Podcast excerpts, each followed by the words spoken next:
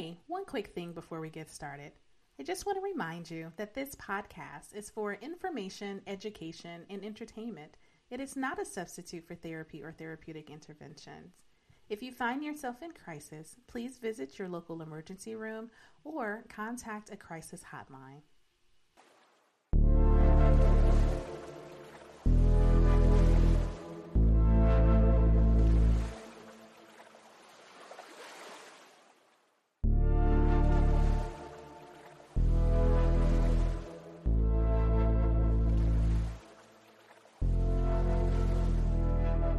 Hey everyone, it's La Shanda from Labors of Love, and you are listening to the Labors of Love podcast. Very excited to have this conversation with my guest today.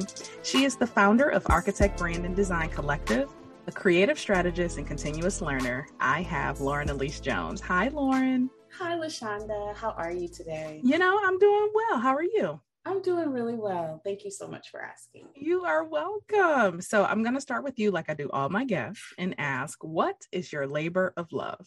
Oh man, my my labor of love is pretty um, simple and complex at the same time, and quite frankly, it's creating access. It's creating access for uh, pretty much any marginalized community that feels like it should and it does deserve access to that next level of influence, that next level of economic strata, that next level of um, where they're trying to go with their life, and then figuring out the different ways to build relationships or um, mitigate barriers that uh, work against that access. So, something I've been in, involved in for a long long time doing that kind of work in various capacities, but doing that kind of work. Okay. So creating access. So I think we got some really rich conversations around this, but let's start with um, where is this rooted for you? What are some of the experiences you've had in life that made this so important that you would labor to make it happen? Yeah, it's uh it's a little twofold, but it I think it's if I think thoroughly about it, I think it stems from my late teens. Um, those years where you're about to get ready to go to college, um, where you're a little confused, you're kind of just following a script, uh, whatever's laid out by your your uh, parental figures um, and or guardians. And for me, it was always assumed in our household that my sister and I would go to college and we'll get these degrees in whatever field of focus we were interested in and we'll come out and make all this money. And it was it was a very simplistic uh, idea that did not happen at all.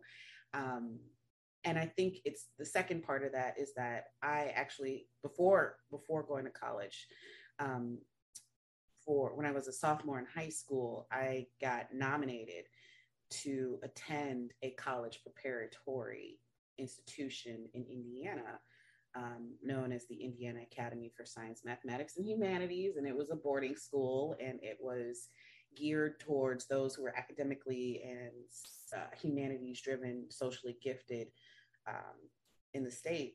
and it just really cultivated those talents more. So, not sure who the gatekeeper was, and I use air quotes there, but um, who allowed who saw that kind of potential in me and allowed me to have access to that kind of institution. But it did um, prepare me in ways to at least begin the college experience even though i wasn't necessarily able to finance it which is a different kind of access altogether.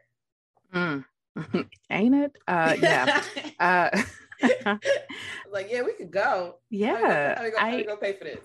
I don't know I appreciate that very much. Um, you know, as you were talking, I started to think about I I had a couple of people flash actually before me thinking about my high school experience. And like you, college was just the assumption. Like yeah. no one around fifth grade was like, hmm, I wonder if you're gonna go to sixth. I wonder if no, it's like you're gonna finish high school. So college was this expectation, though neither of my parents had ever been to college. So there is this assumption this like this is the next step but i had absolutely no one to talk to about what what that was. And when i think about the college the high school experience that i had it's been hitting me more and more lately that despite living where i grew up in detroit and having an experience where i am in a 98% black student population all but three of my teachers from kindergarten to 12th grade were white mm-hmm. and the yeah. experience of college prep and whatever that meant and didn't mean was very interesting when it came to uh, the preparation for moving into that next step. So I, I, I can just appreciate that and that you were able to go to a college preparatory school. I, I've known those kind of schools existed, but just it just hit me like, oh, so all schools ain't college prep. like, you know, like no, they're they're actually no, not. They are not designed yeah. sp- innately to yeah. prepare you for that thing. So yeah, very interesting there. So. What was it about or mm, how do I want to ask it? Like access. I I find access to be so interesting. It's a it's a concept that I found I am using more and more in many realms, particularly when it comes to boundaries. I talk about boundaries as an access point. But when mm-hmm. you say access, tell us what you mean. Yeah, I mean it. I do. I seriously mean it in all the ways possible. So, um, let's look at it from a gender point of view too. So, I'm the oldest of two girls, and um, for me, coming up in those formative years, access meant something. It was under a different definition, but it really meant how come I can't do the same things that the boys can do, or that my male cousins can get into, mm-hmm. or that what I see happening in my family universe how come i can't engage in that kind of behavior or say this phrase or present myself in this way. Um, i grew up i love my father to pieces but i grew up with a very uh, boomer centered dad who you know had two main scripts in life protect and provide for his family and that is beautiful. But when it comes to like emotional intelligence and some of those deeper heavy discussions that's not something we share um so having those kinds of existential is i guess that's the word kind of conversations with the young lady and uh, her father between the differences what men and women can do especially in child rearing and, and in growing up um, there were some scripts in my house. There were some things like when you leave the house, the comment was always act like a lady. Um, and, know, on the surface, that makes sense. Okay, I am a lady, so I'm gonna act like I do in the world. I'm gonna move about the world. Um, but there were always some undertones there that weren't really very clear to me.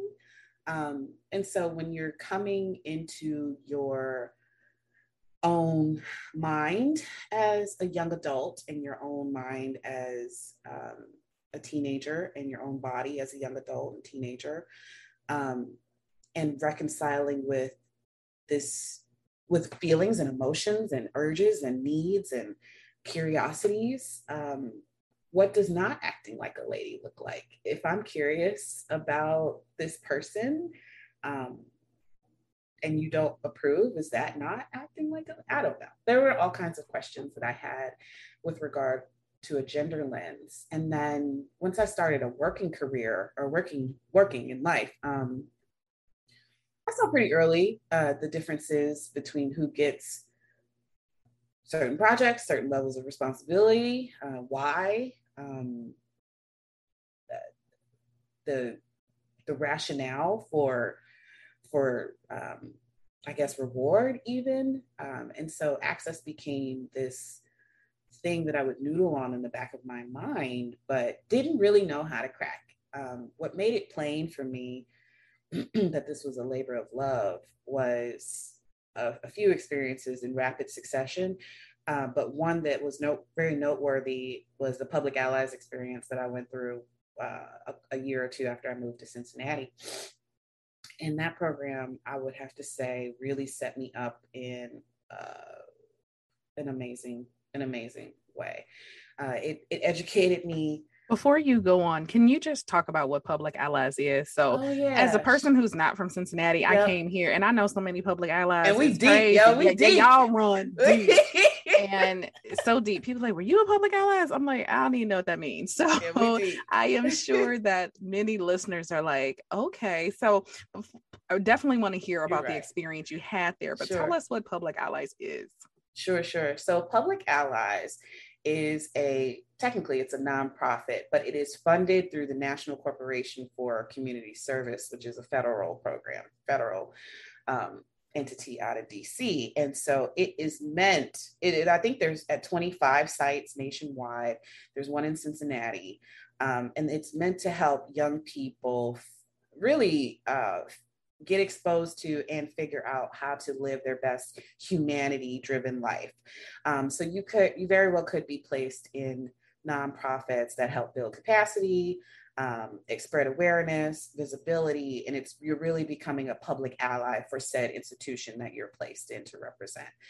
Um, so I did that program for two years um, in 2013 and 2014. I think are my I think those are my years. Um, and I loved it. And I had a it's a 10 month experience where you apprentice with the the institution you're you're connected with, and you fill out these uh, individual development reports almost every week. Um, and you're doing it alongside your peers who come intentionally from different uh, segments of life. So you have some individuals in that class who perhaps may have a background um, rooted in poverty. Maybe they don't. Um, you may also have a class member who's um, who's working on their third or fourth degree. So that class, is, those classes are set up every year intentionally to work alongside different individuals who come from those different backgrounds to to breed discussion, to breed um, dialogue and opportunities to bridge the things that we think differentiate us out of something, even though we always have more things in common than we do differently. So I love that program because I was at the time I was just young enough and coming off of a campaign that really took everything that I had, and um, I needed a education to the city. I, I needed that. You know, here's the rundown of Cincinnati. Here are the people in power. Here are the people who have power. Here are the people seeking power. Here are the people who um, are just trying to make it work. They're trying to make a difference. Here are the people who uh, make noise. Here are are the are you know schools of thought that people subscribe to. Um, it's a very conservative city with pockets of progress, and so that was necessary as a non Cincinnati native for me to have that education because I can't say that I would have known how to navigate it, how to navigate the city after that program, after that program was finished. And so, thank you for that. What so what was it? Which is so interesting right?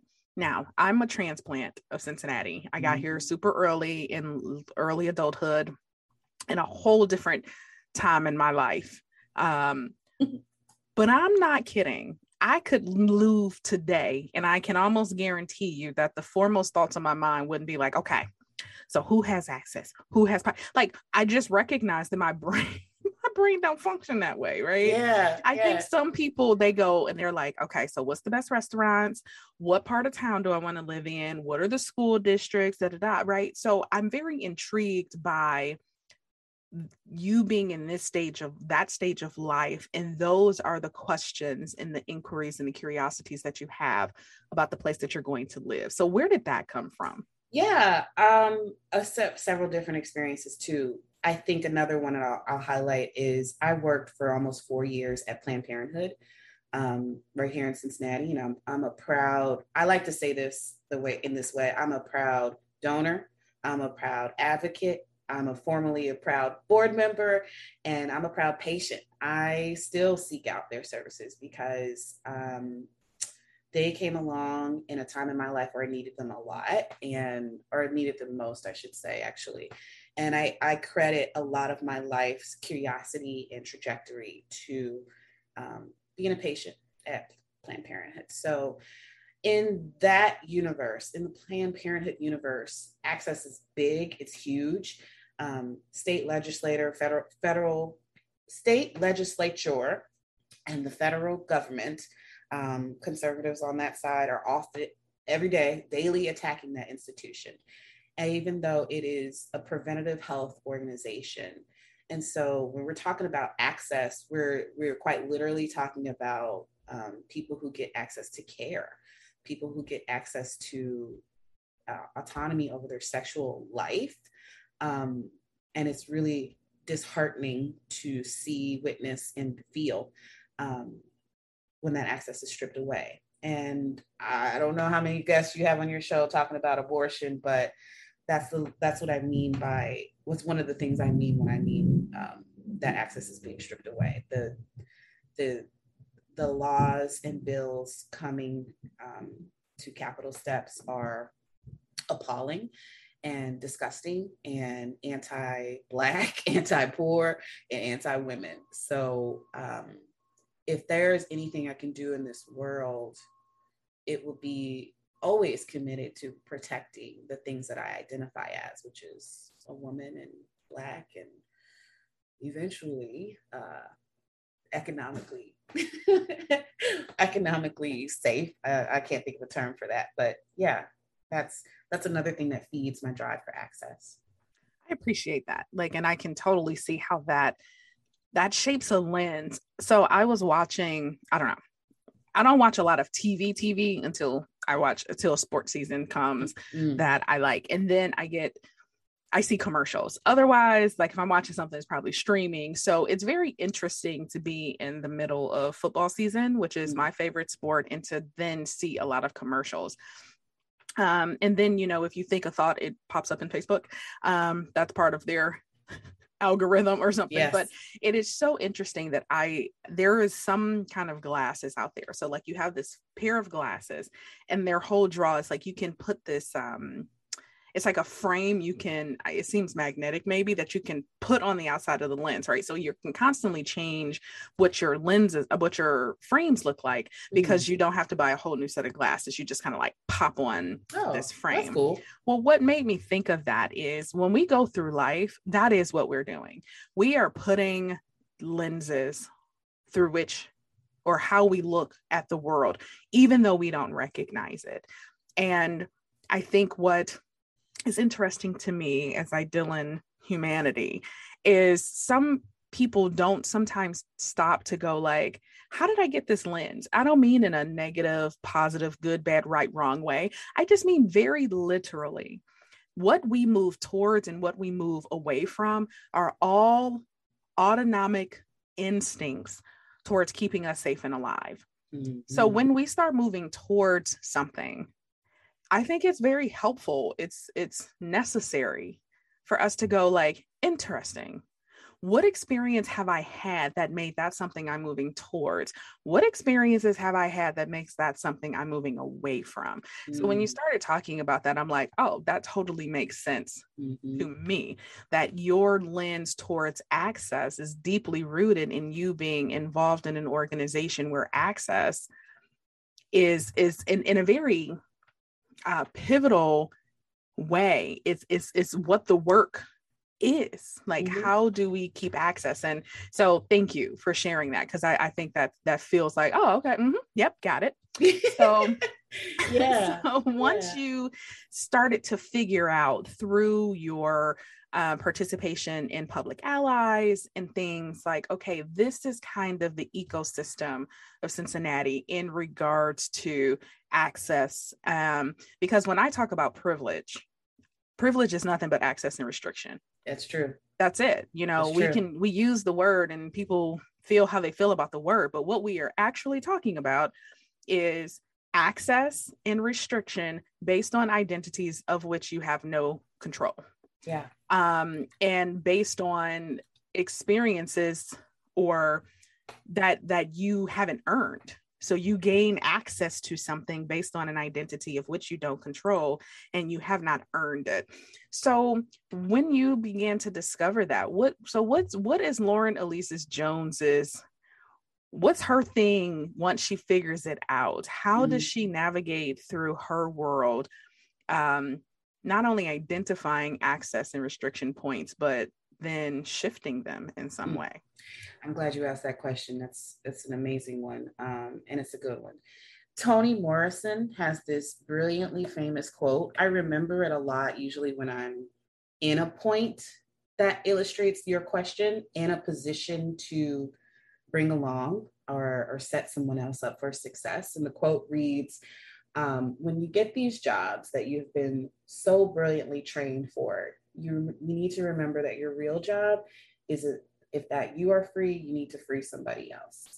And I identify with that quote so much, so much. Um, because after the Planned Parenthood experience, I was fortunate enough um, to be recruited and hired to work uh, for a philanthropic institution. And I worked there for five years. And in that environment, that ecosystem of how money moves in this region was outst- outstanding, out- outstanding, appalling, um, incredible, awesome, like the, all of the adjectives I could possibly think of uh, with good and bad connotations attached to it.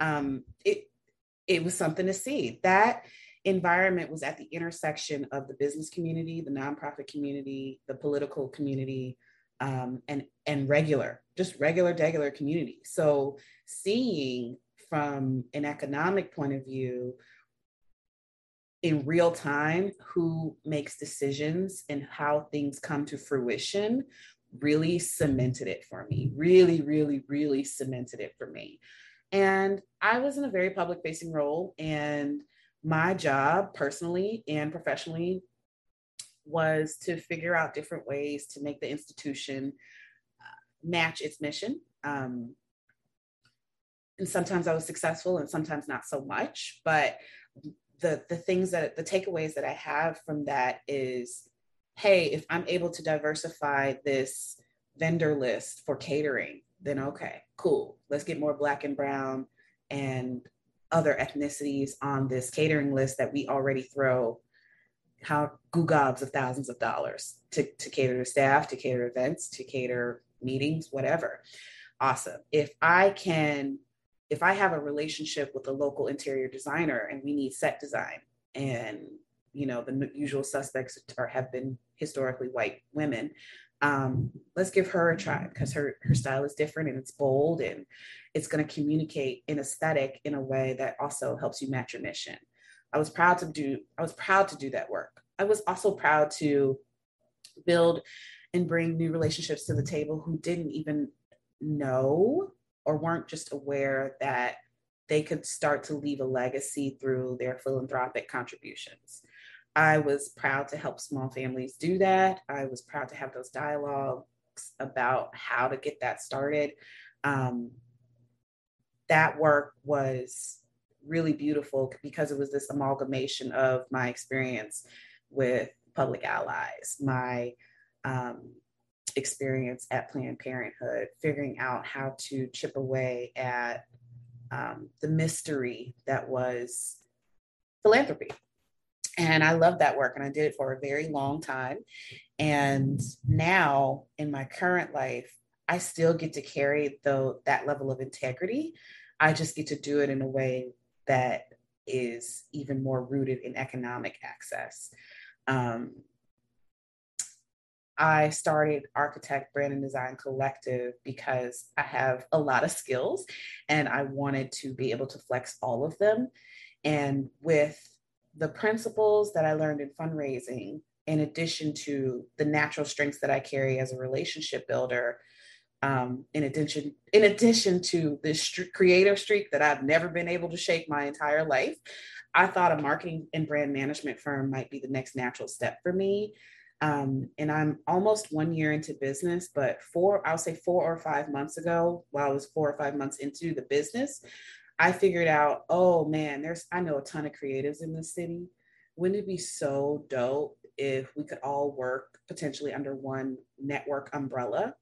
And so that's where the word collective comes from. I'd love to um, put on black and brown individuals in a digital space? Who are the digital the next wave of digital creators? Who are the next wave of um, graphic designers? Who is the next wave of copywriters? All of these things and services are needed um, especially for the nonprofit community and the for-profit community because people are hungry entities are hungry to tell a better story to tell a more authentic story and um, cut through the noise. And if i can if i can be a facilitator of that then i will be and that's what architect will be as well no, that's awesome. So my mind went so many different places because that's what my mind does.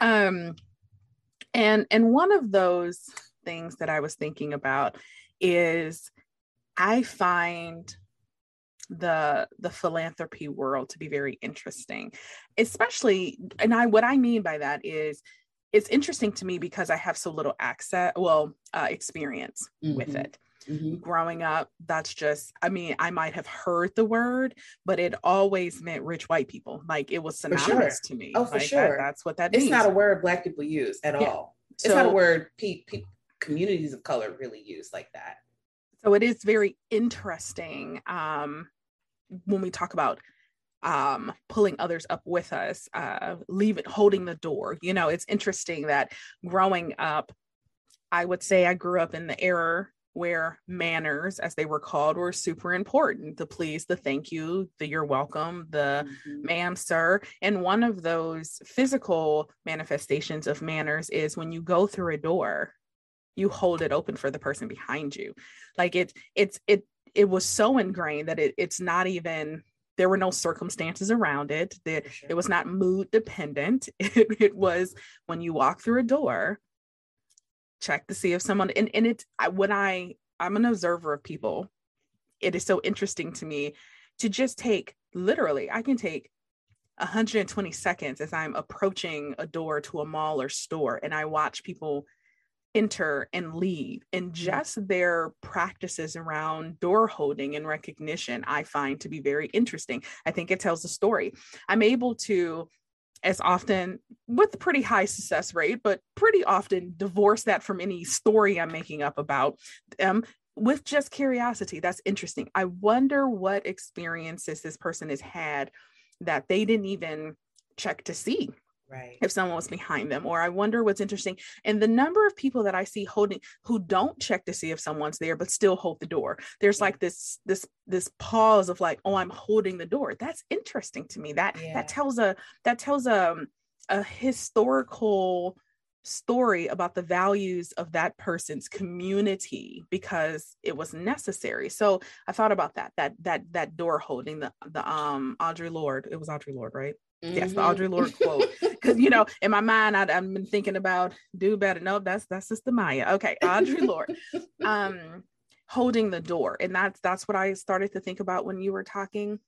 But I, when you start talking about like diversifying the catering, um, and I feel like that's one of those things that some people really take for granted. How um, how much capa- how much capability we have in our everyday lives to create sustainable difference by simply sharing a social media post of um, a small business mm-hmm. that people don't know about mm-hmm. to just share your experience a because family. people don't know yeah. about them. Yeah. And as a small business owner, whose business means that if I know your name and I have been in your house, you can't utilize most of my services. I get that. But what what ways can you support that? And and how once people start talking about me, then my name and services make it to places that I physically haven't been.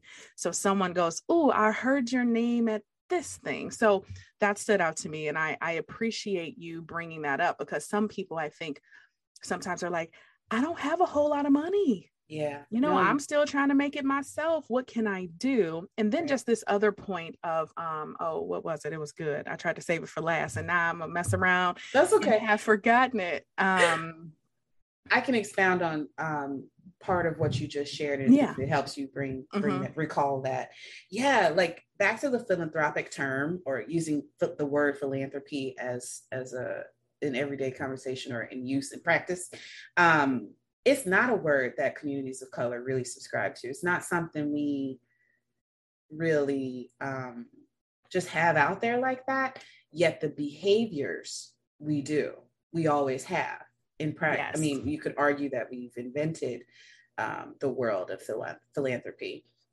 and when i was there uh, one thing i tried to illustrate in so many different ways was showcasing the spirit of philanthropy without using the word um, i think in particular black folks black folks in particular give so much to this world to this world to this life to every single day that we are allowed to be in it.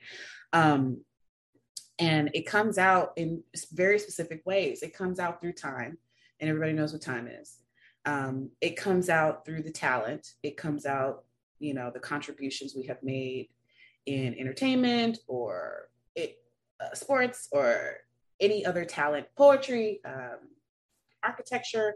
Uh, it comes out in that talent. It also comes out in treasure. There are some very philanthropic Black folks who live in Cincinnati um, and they're around. you just got to pay attention to them.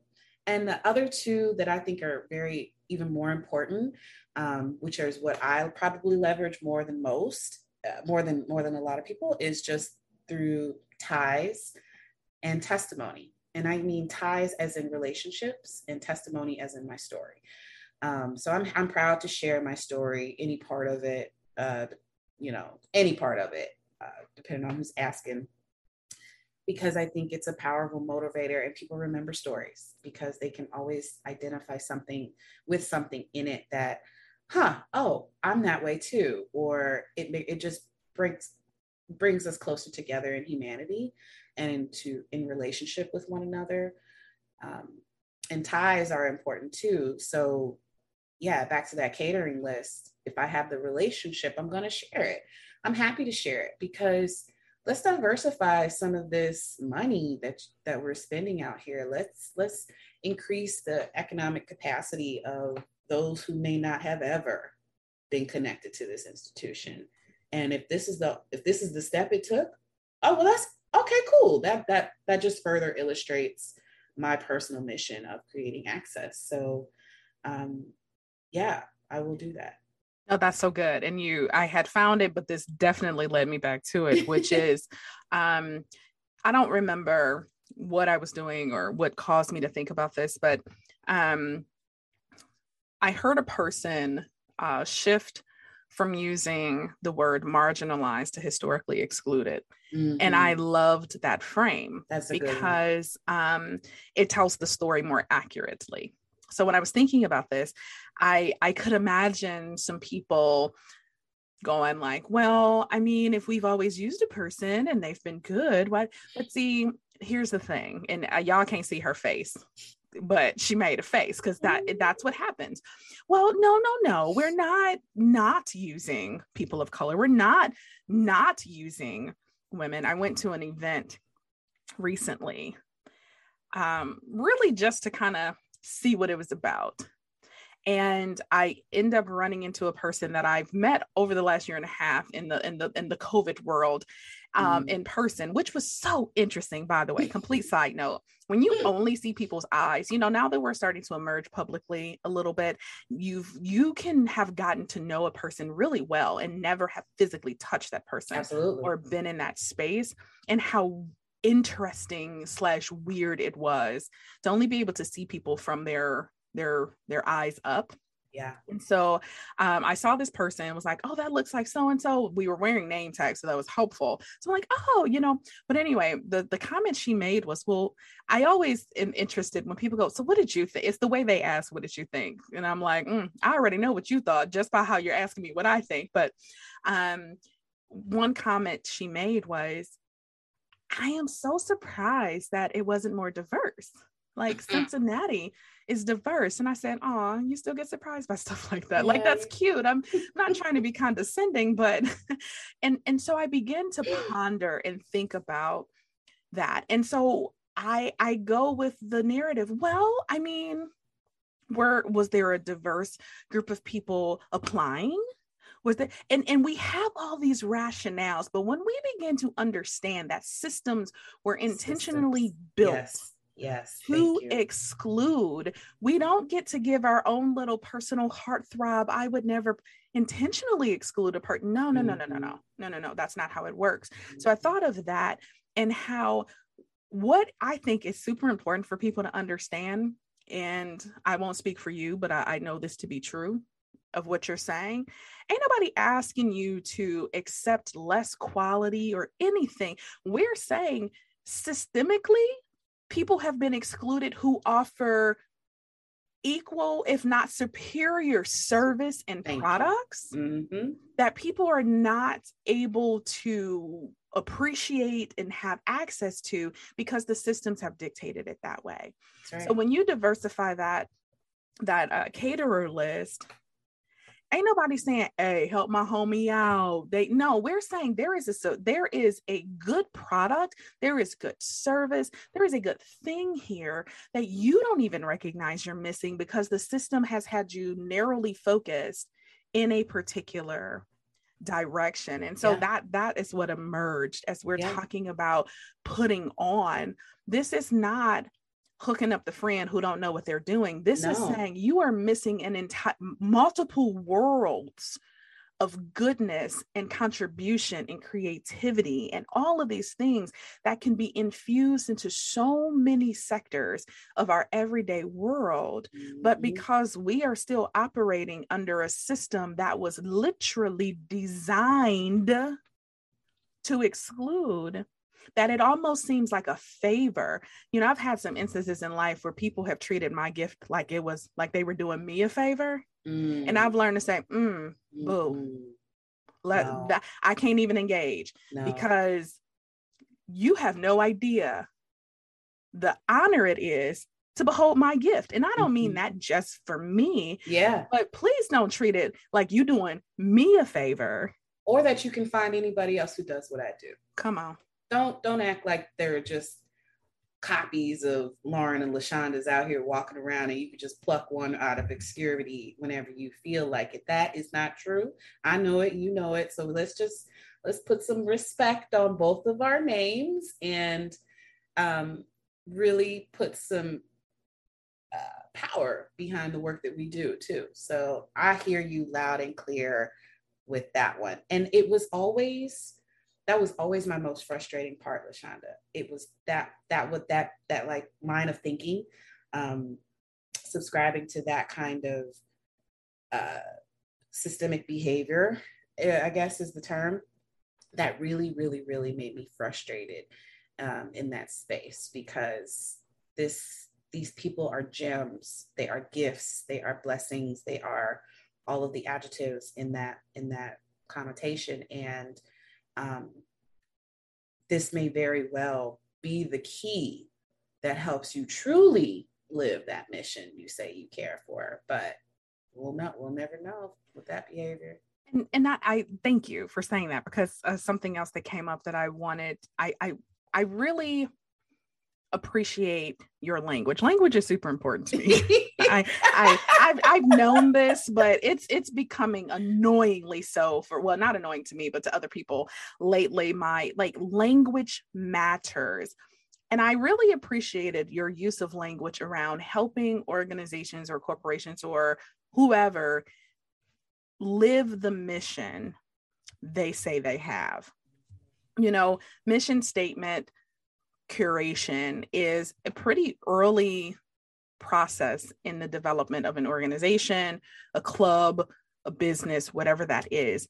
And I believe that the people writing it, the founders, those who are rooted in it, they they mean that thing. Yeah, um, do. You and I are collectively part of something where we've been making sure we are very clear about them, the mission of a thing and what we want to accomplish and mm-hmm. and and those who are starting that. But what begins to happen as time passes and other people come in and other people take over is people don't often update the mission. Now i'm not even look maybe maybe people come in because they believe in that mission but are they really living it? And sometimes do people look and go like this was the mission before but but what what what what do they really mean right? Mm-hmm. because some of these missions are part of some of these systems yeah. that have historically and currently excluded Exclude, yeah. so so what is your mission? Maybe what we're people are trying to enact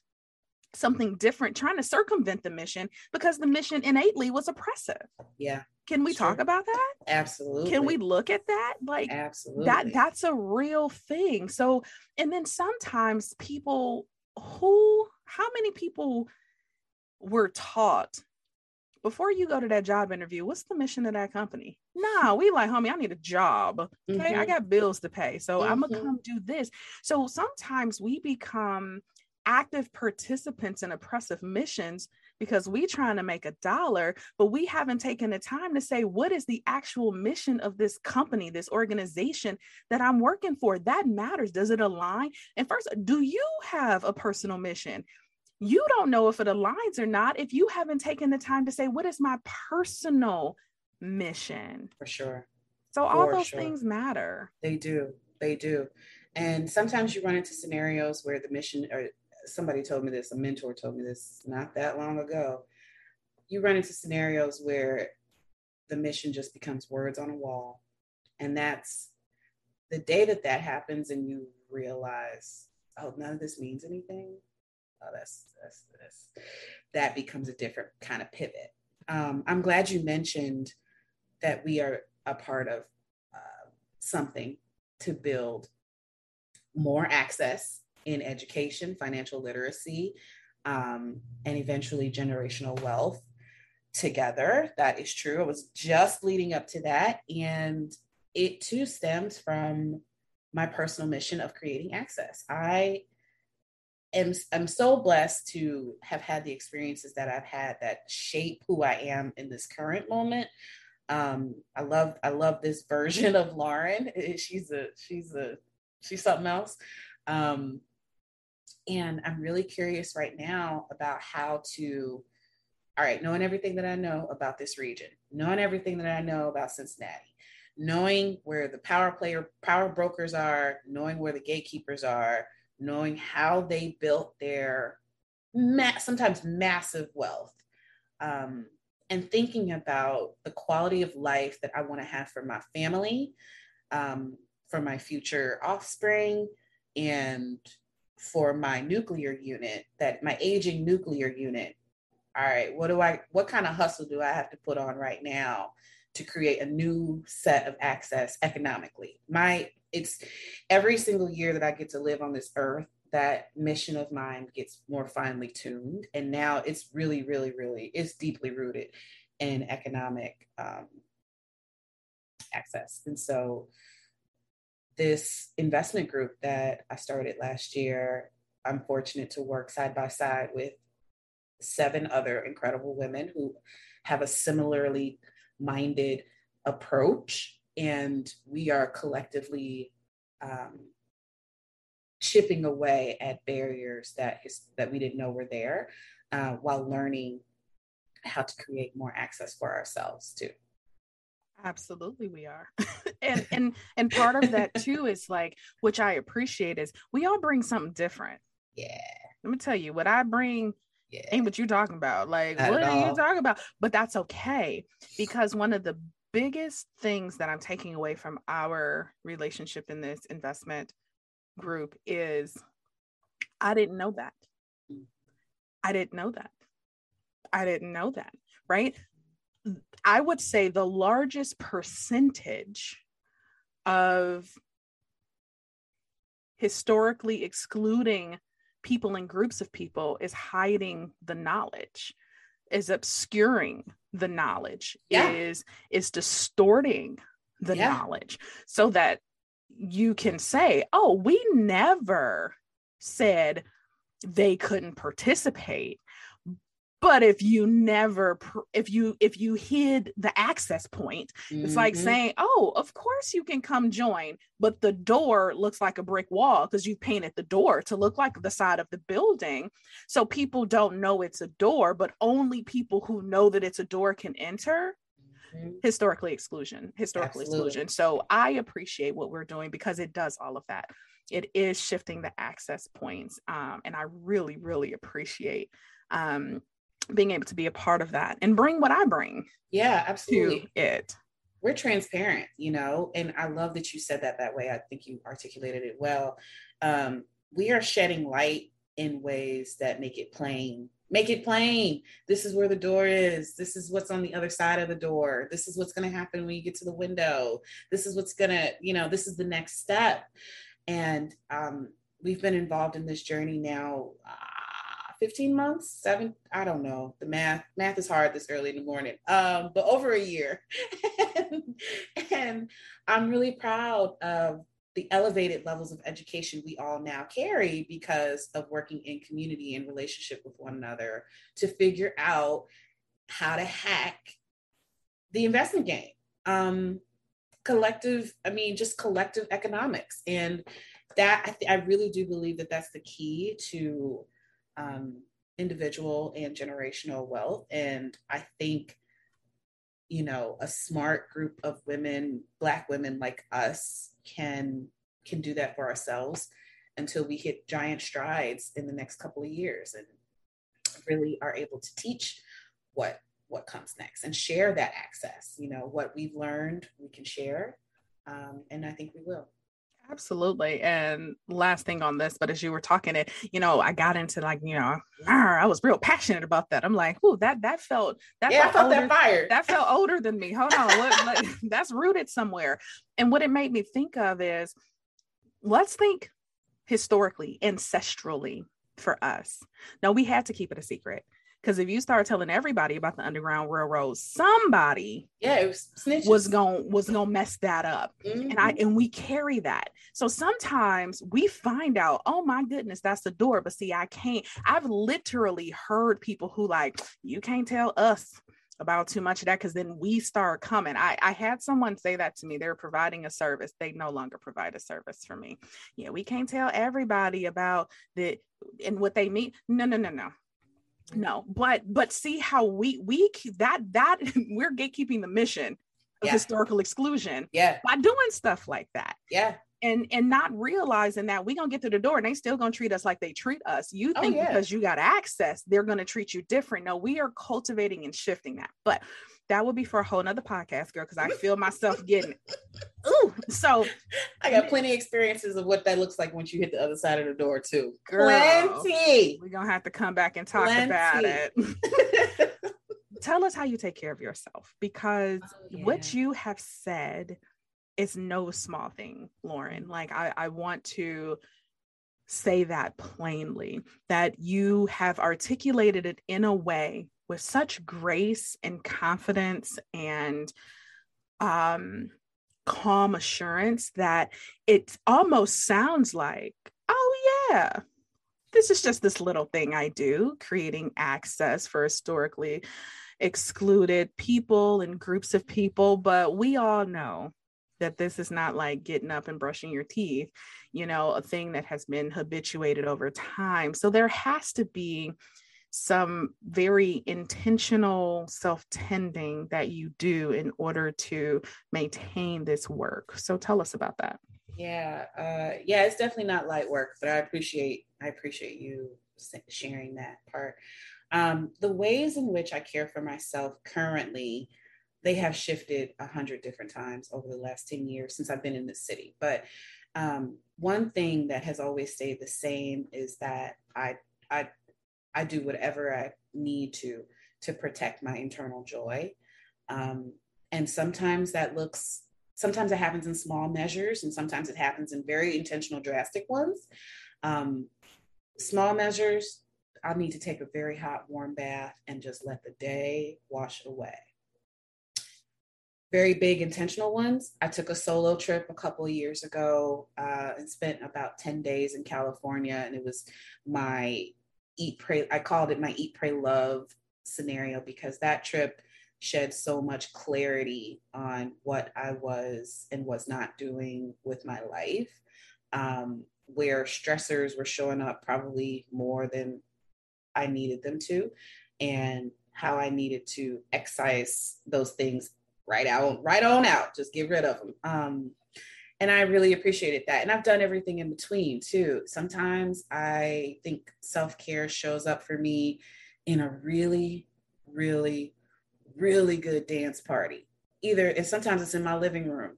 Um, you know, just sweating it out, moving your body in ways that release tension, physical tension. Um, and I think a good cry is always merited when necessary too. Um, I try to find and keep that joy in the little things and the big ones. I I take a few minutes in the day to pray.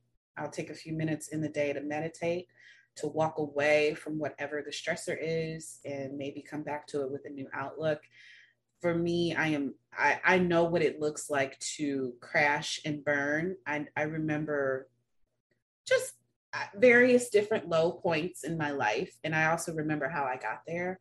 Um, so as a as a 35 year old woman now, I am trying to be gentle with myself in ways that lead to some ultimate healing.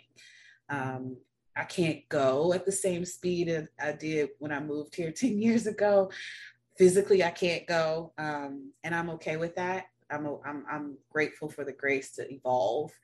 Um, I just try to remember those things when it gets tough and recalibrate to what needs to happen next.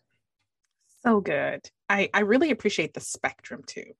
The, you started with a, a hot bath, you went to a 10 day solo trip, and everything in between it's not about what kind of person are we it's about what are the circumstances right now and what do i have access to at this moment this one moment. thing that i really really really appreciate you saying is protecting the inner joy i truly believe that some people have been culturalized socialized to believe that joy is payment for safety.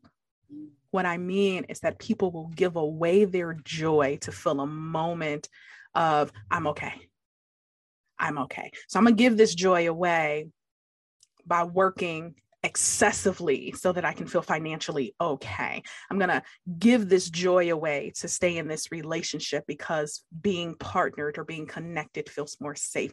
Joy is not a ransom, y'all. No, it's not. I'm gonna take an offering on that one. Feel free to send it to my Venmo. That's that that'll preach. Joy is we don't, it's not, it's not restitution we pay mm-hmm.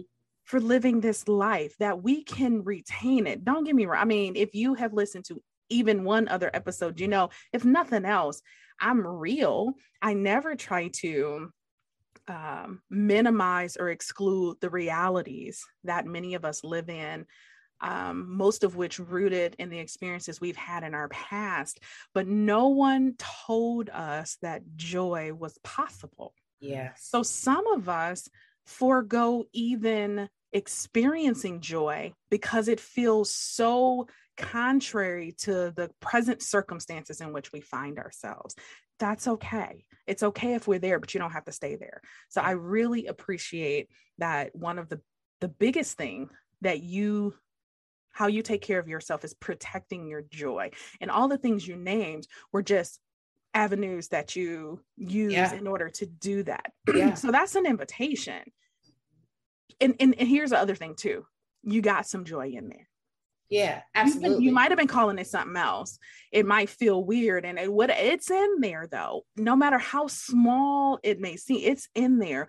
Once you find it, first of all, go looking for it. Yes. And once you find it, what does it look like to protect it? Mm. Yeah, I defined it uh, many, many years ago. I can't tell you when. Was, I know it was in my early 20s, though. I defined it. I had an experience that really shook me to my core, really, is what happened. And it made me reevaluate the how I was living my life and what what wasn't going to happen for me if I kept going down that path. Um, and I got really scared and I got really low. And I said, okay, this is definitely the opposite of what I'm trying to do. So, what would joy look like? And it took small steps. And I had to climb out of the scenario. Um, but it was, I, love, I loved how you said it. It was just the things that I had access to in the moment. So, I really defined it for myself what joy looks like. It means um, this level of mental capacity it, at all times. It means this level of physical capacity at all times. It means my emotions aren't torn up uh, and and you know in a garbage disposal at this at this level. It means um, I have a certain level of ability of autonomy of uh, independence of all of those things. I had to define it define it what internal joy looked like for me so I could stay in my right mind. Could stay in my right mind. That's some good stuff. Defining it, because that's a good point. Some people don't think they have joy because they are using someone else's definition of joy, or or their perception of what someone else's circumstances are. You know, joy doesn't have to again leave when circumstances get bad. But what is that? So look for it, define it. Maybe we should define it first. Look for it, protected. I love that. Lauren, I appreciate you so very much. appreciate um, you. just uh, so good. Um, you know, we could talk for hours. um, but if someone heard something you said, if they want to get in touch with you, they have questions or they're interested in architect, yeah, how might they find you? Yeah, you can find Architect online, um, www.architectcincinnati.com. It is a collective, but yes, it is rooted here in Cincinnati. Um, you can also find me on Instagram under this name for the next two weeks, and then it'll change. Um, but you can find me on, on IG at Lauren Elyse Jones, E L Y S E. Um, I am getting married in two weeks, so that will likely change to Lauren Elyse Tudor. Uh, so when I make that change, y'all will know. I don't know how to do that yet on IG, but I figured it out. I will figure it out. Um, yeah, those are the two main platforms to find me. I love it. Thank you so much for taking time out of your um, access work to spend some time with me and share your labor of love with my listeners. Well, thank you for having me, La Shanda. You are you are a gift and a, and a joy. Thank you. I want to give a special shout out to Trey Angel, who provides all the music for the Labors of Love podcast, to my producer, Jay Suck from Instant Classic Media, and of course, you, my listeners. I never take it for granted that you tune in. If you want to reach out to me, if you have suggestions for content or guests, you can reach me at www.thelaborsoflove.com. Don't forget, we're on all the major social media outlets. Go ahead and head over to IG where we have a podcast page specifically for the podcast, the underscore LOL underscore pod. And don't forget our YouTube channel where all the Therapy Thursday videos are housed. If you haven't already, rate, subscribe, share the podcast, y'all. There's some good stuff. Until we connect again, you all be well.